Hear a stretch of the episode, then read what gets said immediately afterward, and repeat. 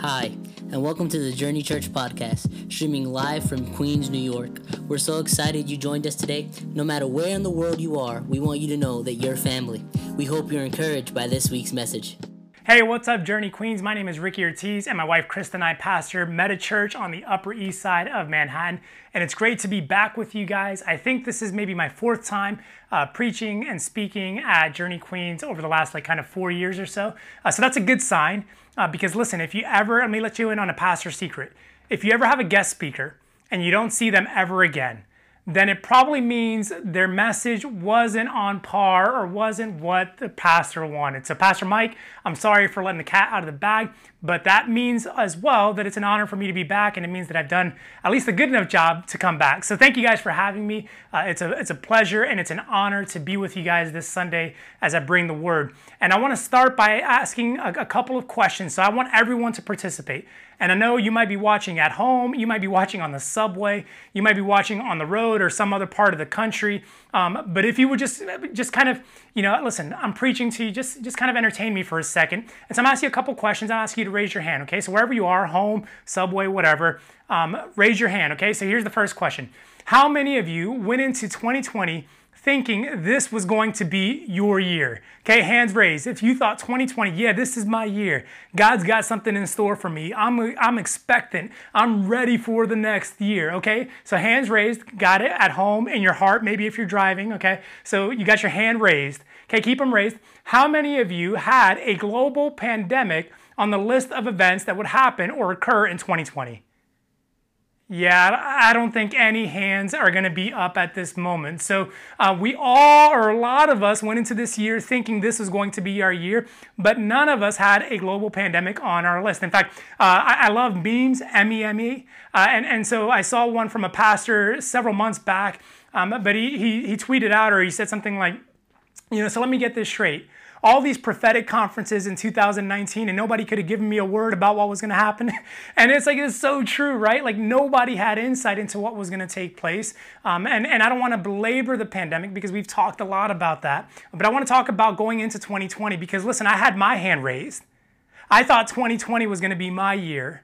I thought it was going to be, I was full of hope and expectation and anticipation for what was going to take place, what was going to occur, and what God wanted, or what I thought, or what I believed God was going to do in my life and my family's life. We had high hopes for our family you know, my wife and we have a nine year old daughter. And so we've been praying and trying for a second child. And so we just felt that 2020 was going to be something that allowed for that to happen. We were living in a one bedroom, so we wanted to move to a two bedroom. So we had hopes for our family, right? That we would have another child, that we would be moving into a bigger apartment. And so, okay, so that, so that was that. We had hopes for our ministry as I mentioned, we, we started a church here on the Upper East Side, and so 2020 was going to be, we felt like the year that we would have our greatest impact. You know, that we were ready and positioned to really make a difference in our community, in our neighborhood, and we already were, but we were ready to take it to the next level. So we had hopes for our ministry. And then we had hopes for our friendships, right? We had several relationships that we had been building over the course of the last four years. And, and so we had, you know, just felt like, man, like it's, it's incredible that, that we're living life along some incredible people, some great people. And so we're so thankful and grateful for that. And we can't wait to see what this next year brings to those relationships. And then all of a sudden, like things change. And listen, I'm gonna get real deep with you and real raw because if you know me, you know that I like to speak the truth about myself and my life and what's happening. And I don't, I, I try not to cover things up because I want to be authentic and I want to speak from a place of authenticity because I believe that's where the Holy Spirit can minister to our hearts and minister to our spirits.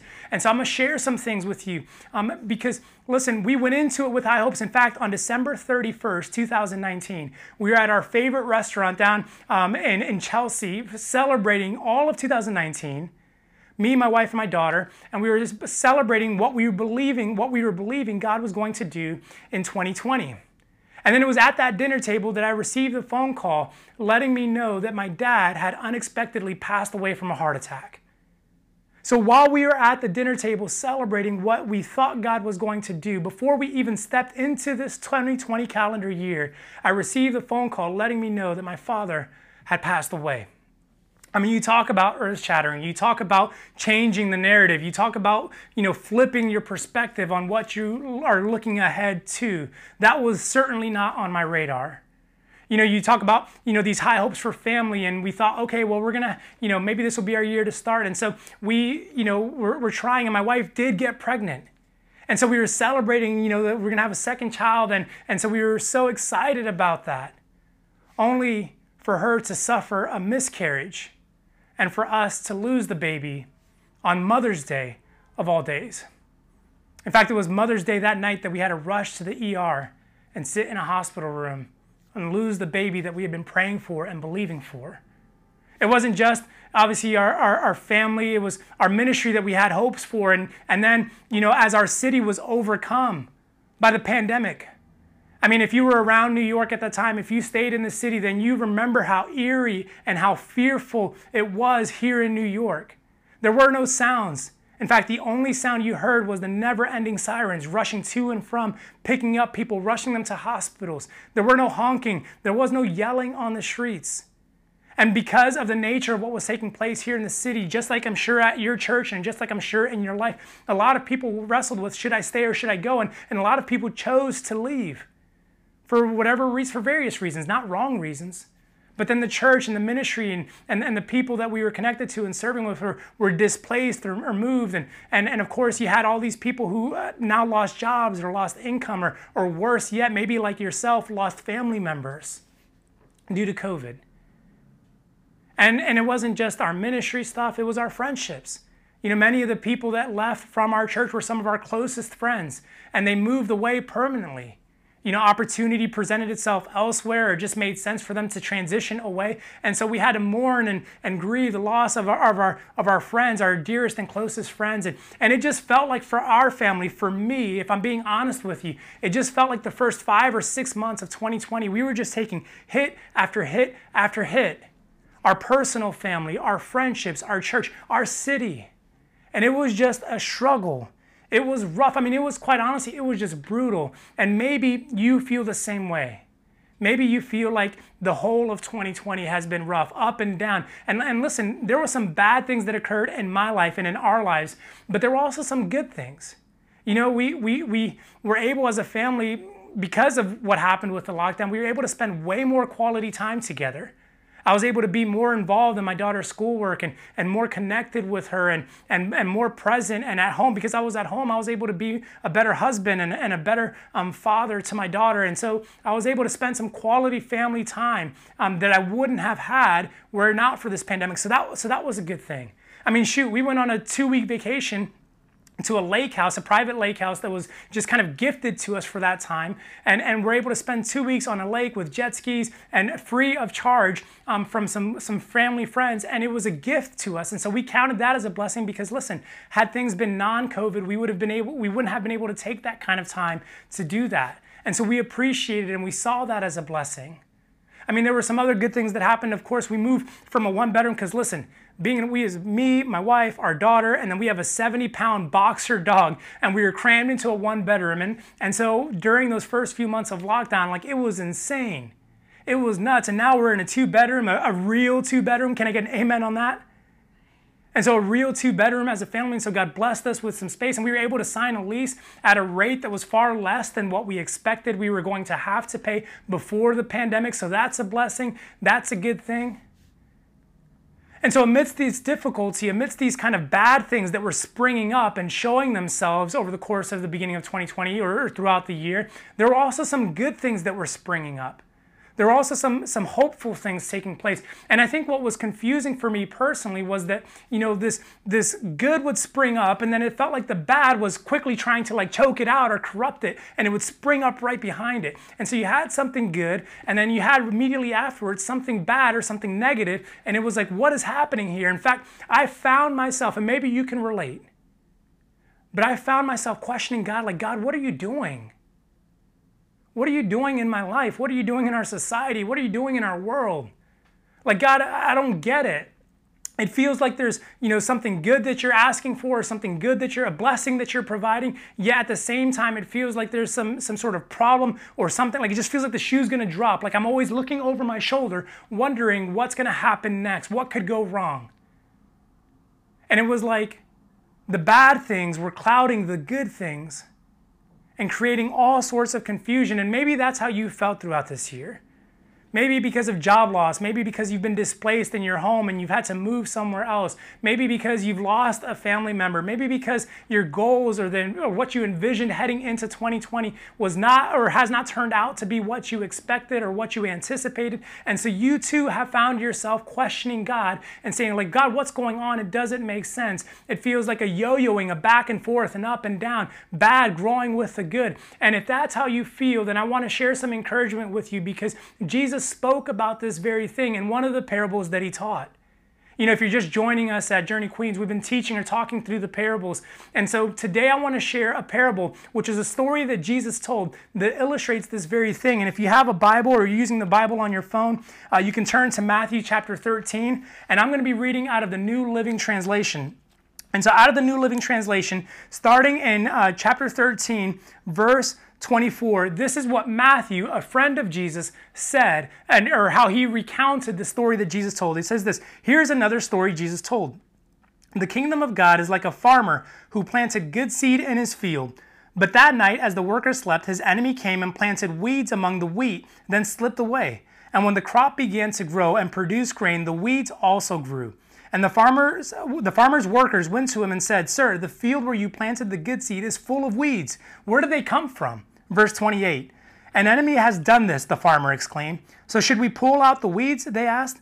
No, the farmer replied. You'll uproot the wheat if you do. So let both grow together until the harvest. Then I will, I will tell the harvesters to sort out the weeds, tie them into bundles, and burn them, and put the wheat into the barn. Now, Jesus would go on to explain this, but before I get to that, so here's the story. Okay, let me refresh or recap for you. So, a farmer has his workers scatter some seeds because they want to grow wheat. Wheat is valuable, wheat is profitable, wheat is sustainable. Wheat is what provides, you know, gives kind of long term blessing for people, it nourishes them. So, they grow this wheat, but the enemy comes in and he sows some seeds, some weeds to grow up, to corrupt the wheat to choke out the wheat. And so these workers find out about it and they're like, what should we do? Should we uproot it? Should we take them, like, you know, should we, should we chop down or pull out the weeds? And the farmer says, no, no, no, don't do that. Because if you do, it's going to uproot all of it and we'll lose everything. So at the end, instead, what I'll do is at the time of harvest, I'll have the harvester separate the wheat from the weeds and we'll burn the weeds and we'll store the wheat. And so you know, on the surface it makes sense, but the disciples are like, well, there's got to be something more here. So, so they ask Jesus, Jesus, what, what does this mean? Can you explain this to us? And so I won't read the whole thing, but in verses 36 through 43, Jesus uh, uh, explains the meaning of the parable to his disciples. And so I'll kind of paraphrase what he meant. So Jesus was saying, you know, the, the farmer is, is himself. It's the Son of Man. It's the Son of God, Jesus. And he, sat, he, he sowed some seeds, and those the wheat are the people that belong to God's kingdom.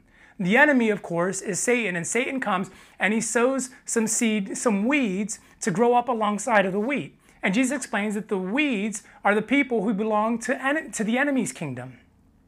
But he says at the time of harvest, God will separate the wheat from the weeds, and those who belong to Satan, those who belong to the enemy, will perish, but those who belong to the kingdom of God will experience everlasting life, and those who belong to the kingdom of God will shine and be radiant. And so he explains the meaning of the parable. And I want to stop for just a second because I need to explain this and I need to make sure that this is crystal, crystal clear. You watching today fall in one of these two categories of people. If you've given your life to Jesus, if you've believed on the Lord Jesus that He died for your sins on a cross, that He was buried for three days, and that He rose from the grave to give you eternal life, if you've confessed that, if you've made that declaration, then you belong to the kingdom of God. In other words, you are safe in Jesus' parable, in Jesus' story. But there are those of you, maybe you've not made that decision. You've not believed on the Lord Jesus. You've not given your life to Christ. You've not surrendered in who He is and what He's done. And according to Jesus, you belong to the kingdom of the enemy. And those people will not have everlasting life, will not be shining and radiant, as Jesus said. Now, that's a hard reality, but here's the good news. The good news is that if you would identify with the kingdom of the enemy, you would say, you know what? It's not that I want to be there, it's that I've never given my life to Jesus. The good news is today you can make that declaration and believe on the Lord Jesus and become a part of the family and the kingdom of God. And so this is one application of the parable of Jesus, but there's also a second application. And I share that first application because I want it to be crystal clear, but the second application is what I want to focus on for the rest of our time today. The second application has to do with what God allows to grow up in our lives. You see, in our lives, there are some things that grow up, and they grow up alongside of or simultaneously some other things that we're not so proud of, or not encouraged by, or don't desire to be a part of our lives. You see, there are some good things that grow up. Maybe you went into this year thinking, you know what, 2020, I want to grow in my faith. I want to be strengthened. I want to experience more joy. I want to find more hope. I want to have more peace. I want to be closer to God than I've ever been in my life. I want to be more involved in my community or in my church. I want to be more generous in my, in my relationships and in, and in, in my endeavors in what I do. And so you had some good things that you wanted to grow up. But what you found in 2020 or what you found throughout this year is that seeds of doubt have been sown, seeds of despair have been sown seeds of discord, seeds of, of, of anxiety, of depression, and the weeds of these, um, of these different seeds have grown up and manifested themselves alongside of the seeds or the wheat that you were hoping to produce and to bear in this year. And you've had expectation that good things would grow, but yet you find yourself some bad things growing alongside of it. And you thought, well, you know what? Maybe 2020 is going to be my year to get a promotion at work. And instead, you find yourself unemployed.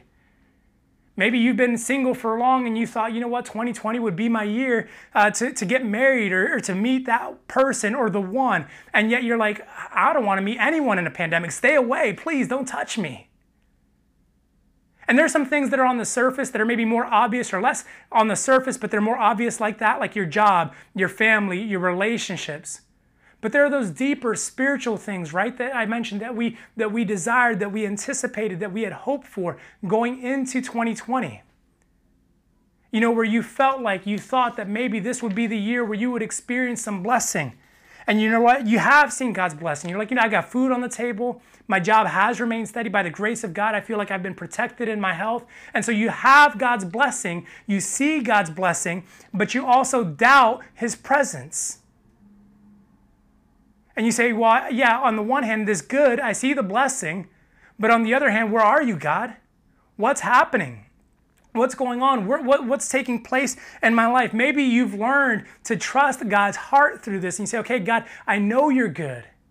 I know you're gracious. I know you always provide. I know you heal. And so you've been able to trust God's heart, but you're doubting his ability. The longer this goes on, whether it's the pandemic or your unemployment, whether it's this societal stuff that's driving you mad or nuts or feeling like what what what can I do about this? The longer things like that go on, the less you feel confident in God's ability to come through. Like God, yeah, I, I trust your heart. I trust that you can do anything, but how come you don't? And so you find these two things growing up alongside of each other, simultaneously, side by side, the trust and the doubt. Maybe you feel like you've grown in faith and yet 2020 has stretched you to the max and you're like, man, I, I have more faith than ever before, but I don't know, um, I don't, I don't know what else I can do because I've, I've kind of at capacity in my faith. But the reason my faith has been stretched is because I'm so desperate for God to respond. God, we've been praying, we've been longing, we've been trying for a baby, and yet there's nothing there. God, I've been hopeful, I've worked so hard to save and to plan and to budget, and yet now I've had to exhaust all of that because of this condition. Or I cared so much about that person and tried to share the gospel with them and tried to share your love with them, but they rejected me at every turn, and now they're no longer here. And so you find these good things growing and these bad things growing alongside of it. And you thought, God, why don't you just remove this stuff? Could you just stop? Could you just stop it? Could you just block it or prevent it? And yet, what we found is that God has allowed both the wheat and the weeds to spring up in our life throughout 2020. And listen, if that's you, if that's what you feel, if you can relate, if you, you know, can shout from your home and say, Amen, yeah, like I get it, because listen, I know it's not just me. I know there are others like me who feel the same way or are struggling with the same thing. And you're saying, okay, God, what should I do with this? If that's you, then I've got good news for you. I've got something to share with you. I've got a message I want to deliver with you or to you today because it's something that God shared with me. Listen, in God's time, here's the message, here's the declaration for your life, and maybe even what I'm speaking prophetically into your circumstance in God's time. in God's time, He will uproot the weeds. He will separate them from the weeds, and what will remain will be a harvest of impact, a harvest of strength, a harvest of blessing, a harvest of potential. But it happens in His time. And listen, you might feel like things are coming to an end. You might feel like, oh man, this is, I don't know that I can believe that. But listen, God will uproot the weeds of doubt. God will remove the seeds of despair. God will remove the weeds of obscurity or the weeds of failure or the weeds of problems and troubles, the things that have been growing alongside that you feel like are never ending or won't stop or there is no end in sight. Those things, in His time, God will uproot those things and He will separate them from the good. And what will remain will be a harvest. And the reason I know that is because this is exactly what God, the reason I know this is true for you is because this is exactly what God has done for me. And I'll rewind several years back to 2014. Because back in 2014, our marriage, my, my wife and I, our marriage was in shambles. You can ask your pastor. You can ask Pastor Mike. We were a disaster on the brink of divorce, days away from meeting a divorce attorney before there was a divine intervention. And that's a whole nother story for a whole nother day that I hope to share with you one day in the future. But all you need to know is that when I say we were at our end, we were at our end. We're not for God intervening and not fixing the problem, but giving us an opportunity to work through the problem. And by way of this divine intervention, my wife and I were able to work on our marriage, work through our relationship, work through the distrust and the brokenness. You see, there were some things that had sprung up in our personal lives and then also in our relationship, in our marriage, that were corrupting the good things that we were hoping for or that we thought we were signing up for when we said, I do. And God gave us the space for the next 24, 26 months. We went to couples therapy and counseling individually and, and began kind of learning to troubleshoot our issues and how to rebuild trust and how to reconcile differences and how to earn um, not love, but how to earn grace and favor in the way, or that sounds weird, but how to earn each other's trust so that we could show grace and favor to one another. And I remember so many times throughout those 24, 26 months between 2014 and 2016, we would get in these conversations, my wife and I, and we would say, What in the world is going on? Like, what happened? How did we get here? How did we go from like on our wedding day saying, I do, you know, want to believe the best, you know, for better or for worse? And like, and we had these good things that we desired. We wanted a healthy marriage.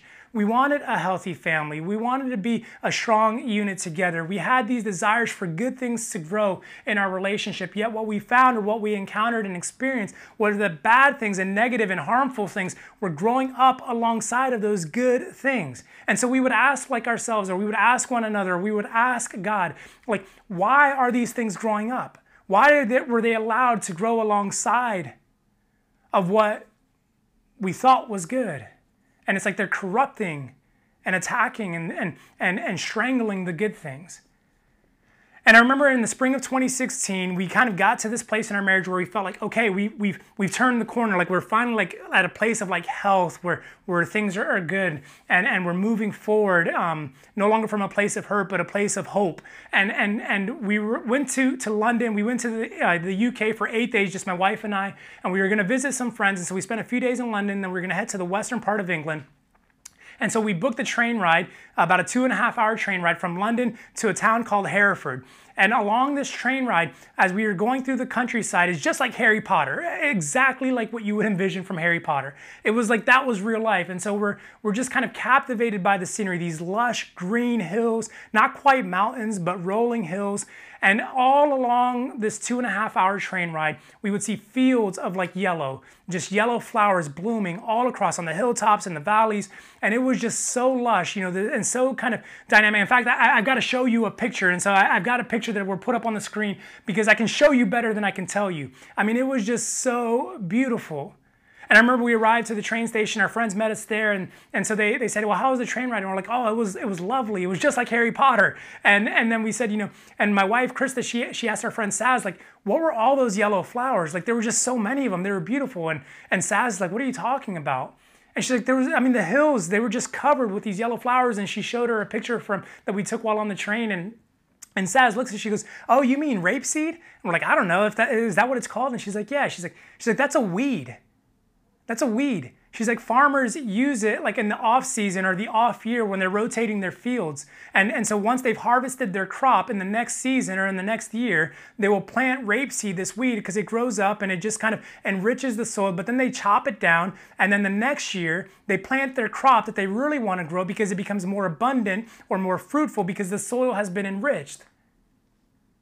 And immediately in that moment, the Holy Spirit just kind of dropped this bomb on us that this is exactly what He had done. This was the parable that Jesus was talking about the wheat and the weeds, that God had allowed some weeds to grow up in our marriage and in our lives. But one day there would be a lasting harvest. And here's what he said. Here's the message he delivered to us. He simply said this The same soil, I wrote this down because I've never forget it. The same soil on which the weeds grew will be the place where I harvest purpose, hope, and meaning.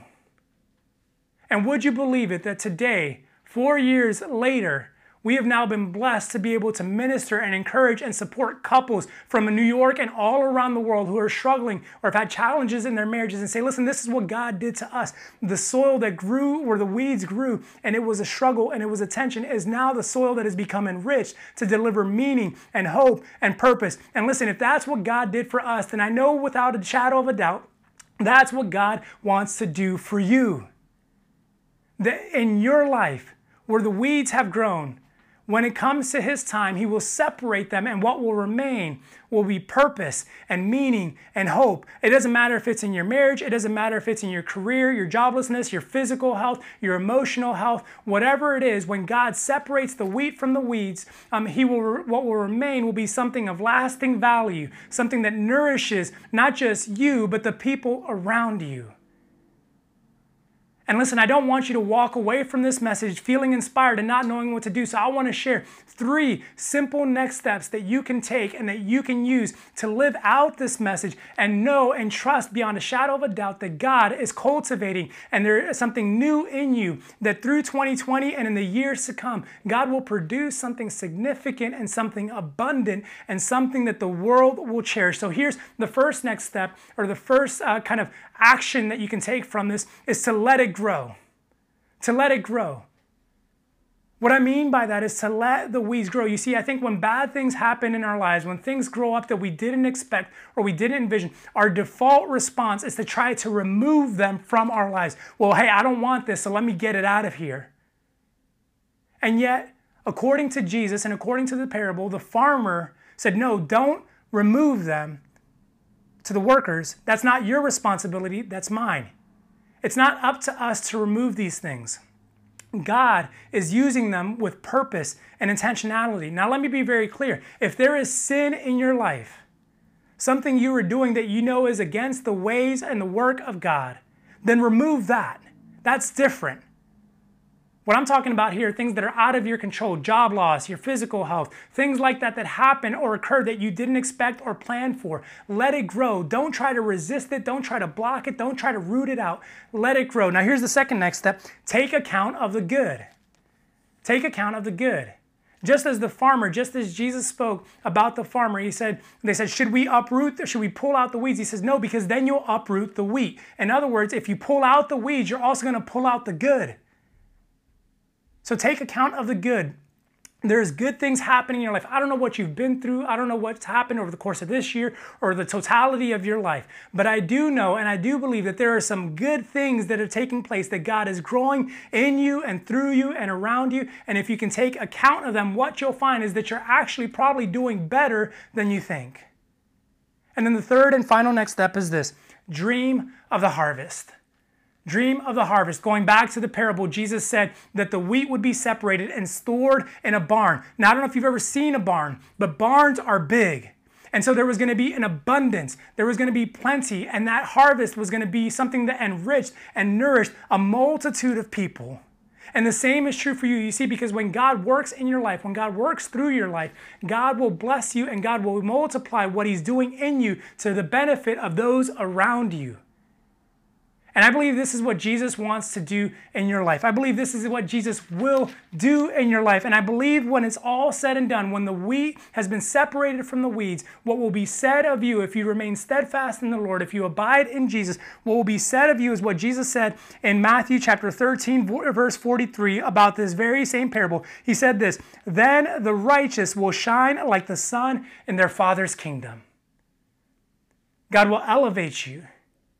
He will put you on display and you will shine and you will be radiant. And what felt like a burden, what felt like a problem, what felt like a curse will become a blessing and will become a declaration of God's goodness to the world around you. So, Journey Queens, it's been a pleasure to be with you today. I pray that you walk and live this message out in your life. And now I'm going to turn it back over to Pastor Mike as he closes out today's service.